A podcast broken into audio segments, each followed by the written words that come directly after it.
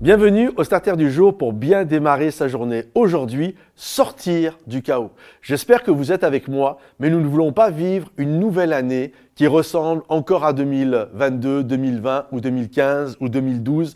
Parfois, il y a cette réalité notre vie, les années passent, les cheveux blancs s'installent, les rides arrivent, mais notre vie ne bouge pas. Notre mariage est toujours dans les mêmes complications, notre vie avec Dieu ne progresse pas. Bref, c'est un peu comme si on était à l'école et ça fait juste dix ans qu'on est au CE2. On devrait passer le bac, on aurait dû rentrer à l'université, mais on est encore au CE2. Ça fait juste dix ans qu'on redouble la même classe. Et il y a cette réalité, parfois, il y a des années, c'est comme des années où on redouble. On n'a pas, pas, que Dieu nous ait punis, mais que, en fait, on n'a pas progressé. On n'a pas cherché à grandir avec Dieu. On a donné d'autres priorités et finalement, notre vie stagne, notre couple stagne, notre ministère stagne, euh, tout ce que Dieu a prévu stagne.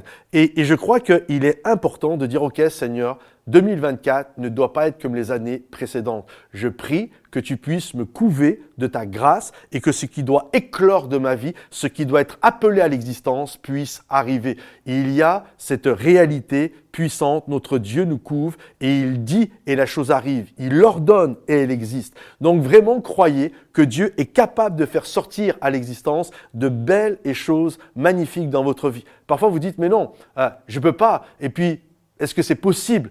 Écoutez bien, Dieu ne peut pas exiger de toi s'il n'a pas mis en toi la chose pour laquelle il t'a appelé à être. Il ne peut pas exiger de toi quelque chose s'il n'a pas mis en toi cette chose en toi pour qu'elle puisse un jour émerger. Et Dieu l'appelle à l'existence. Il va dire que la lumière soit et il va déclarer, il y a eu un soir, il y a eu un matin, et il appelle à l'existence et les choses arrivent. Alors garde confiance, mon ami, garde confiance, mon bien-aimé. Je crois vraiment que Dieu va faire une chose extraordinaire dans ta vie. Crois-le de tout ton cœur et même si tu es entouré d'abîmes, même si tu es entouré de chaos, notre Dieu est celui qui nous couvre et il appelle à l'existence et il va faire éclore dans ta vie ce que Dieu a prévu. Alors regarde, aie confiance et travaille et passe à la prochaine dimension dans ta vie. Que Dieu te bénisse, que Dieu t'encourage. Si ce message t'a béni, pense à le liker, pense à le partager et à le commenter.